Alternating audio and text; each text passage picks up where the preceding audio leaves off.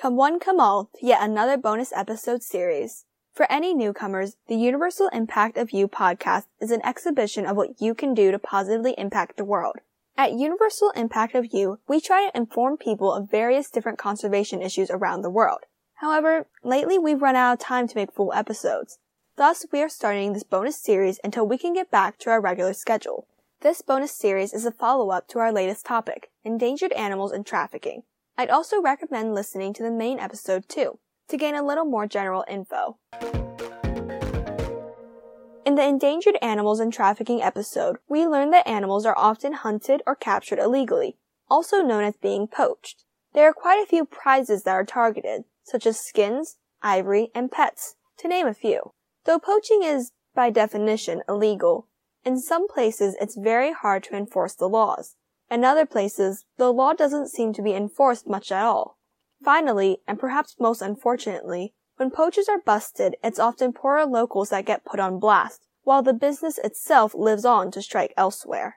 It absolutely must be said that poaching is illegal, and it should also be said that in some desperate, poverty-stricken areas, it can seem like the only option to survive, the only option to keep your family alive. That's not to excuse it, but Perhaps it's to denounce the people who capitalize on that desperation. Today's bonus episode is part one of a guide to some of the most poached animals and why.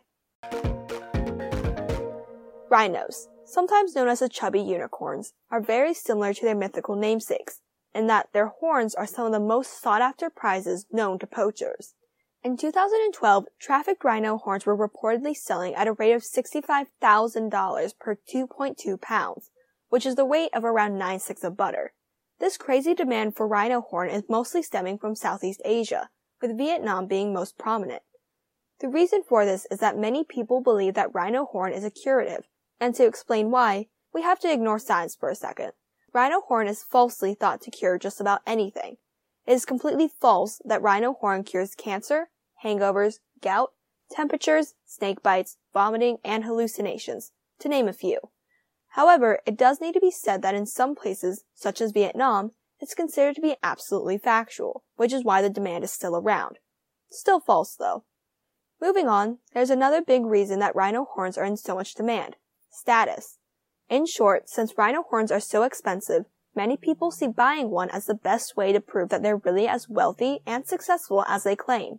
Or the alternative is to buy one as a gift, so that the receiver may flex. Now, technically the rhino horn trade has been banned since 1977. However, there are certain loopholes. Namely, in some areas of South Africa, there are ways to legally kill rhinos. This operation caters to trophy hunters who can pay over $100,000 to legally kill a rhino and keep the horn. Theoretically, a hunter is allowed to shoot one rhino a year, provided that the hunter has other proper permits and other legalities. The hunter is also supposed to shoot an old creature, one that doesn't have its whole life or breeding season ahead of it. This is in direct contradiction to poachers, who often target mothers and babies as easy targets because of the maternal instinct. The mama won't leave the baby. Officials say that this solution is better, since it aims to remove the pressure on baby animals, which are the future of the herd. Furthermore, some are pushing to legalize rhino horn trade to negate some of the under the table dealings. And they tend to point to how elephant ivory sales have been somewhat legalized. However, this has its protesters. Namely, the legal elephant ivory sales that are being referenced are supposed to be from stockpiles, not new deaths. And despite that, after four legal elephant ivory auctions in 2008, poaching increased. Also, people are horrified that this practice would happen in certain parks that ban poaching. Finally, we don't have a good rhino census. Many rhino owners won't release population numbers due to the fear of being targeted. Without a good idea of how many rhinos are out there, it's hard to judge what will help anymore. Elephant time. These creatures are wicked smart animals, and I find them to be very cute. I love them, so I'm sorry to have to bring the following segment. There are two types of elephants, African and Asian. One of the key differences between the species is that in African elephants, both the males and females have tusks. In Asian elephants, only the males possess tusks. Tusks are extremely useful. Both species use their tusks for defense, as well as digging and feeding. Tusks can grow to huge sizes. Each one can be over a hundred pounds. Even more impressive, back in the day, tusks could easily weigh over 200 pounds each. Today, however, the genetic code for such large tusks has been effectively removed from the wild. As elephants fall prey to what might be the most infamous animal crime, you may already know why. The ivory trade. Ivory is technically, as defined by the U.S. Fish and Wildlife Service Forensics Lab, any mammalian tooth or tusk of commercial interest which is large enough to be carved or scrimshawed. However, in the trade world, the word ivory gets a bit more specific. Though it's misleading to do so, the term ivory is often used to only refer to elephant ivory. As it turns out, elephant ivory is unique in its very buildup. While all proper tusks are teeth on steroids, they don't all have the same consumer suitability.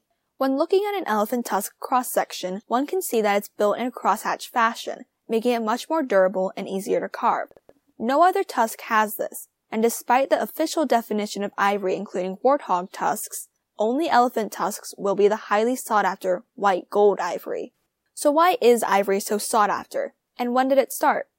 As it turns out, Greeks, Romans, and even ancient kings prized ivory. With the ancient King Solomon placing an order for an ivory throne, it's no wonder that ivory became associated with wealth and status. As such, it followed that in the 19th century, anyone who was anyone had something made of ivory. From buttons to piano keys, ivory demand was high. In the 1980s, however, it reached its peak. This was mostly due to hankos, which were Japanese seals that were used to sign any important business document. Predictably, all this demand drove the poaching business to ever higher heights.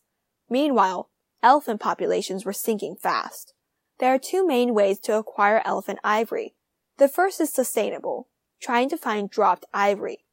Elephants can shed their tusks, especially bull elephants that clash over the ladies. But such occurrences are not fast enough to keep up with the hysteria and it pays less ivory. Thus, poachers prefer to harvest ivory the other way, harvesting elephant ivory from the elephant itself. This option does not really leave room for the elephant to live. As the biggest land animal on earth, it's in good sense not to tick off an elephant. Here's a tip. Trying to saw off teeth does not make a good impression. Elephant tusks each have a core nerve that runs about a third of the way through the tooth. Even if the elephant were to trust the humans, it would not be happy with someone trying to saw off that nerve as it would be extremely painful. Unfortunately, most poachers would not be happy to avoid the nerve as that would mean leaving around a third of the tusk behind. So, perhaps a way to avoid killing might be to sedate the elephant, but there are setbacks involved there too. For one, the sedation solution would be extremely expensive. In addition, darting animals is not as easy as seen on TV. Sedatives don't have instantaneous results. Even if the animal was perfectly darted, there would be a time period between hit and asleep. That time period could accurately be called the danger zone. Poachers are, most likely, not willing to take that chance. And finally, the elephant's anatomy is a problem for poachers as well. About a fourth of an elephant's tusk is in its skull. This acts as a good foundation for the behemoth teeth, but it also means that harvesting the whole tusk requires making fatal damage. For all their troubles, most poachers are absolutely going to harvest the whole tusk. To harvest the whole tusk, the elephant must be killed. This is what the demand, well, demands. That is the root of the problem. It is so very human to want to have status and importance, but it should never come at such a steep price. And that's part one. Elephants and rhinos and poaching oh my. Yeah, lions and bears are not in our schedule. Thank you for listening, and I hope you were able to learn something new. Never forget, change starts with you.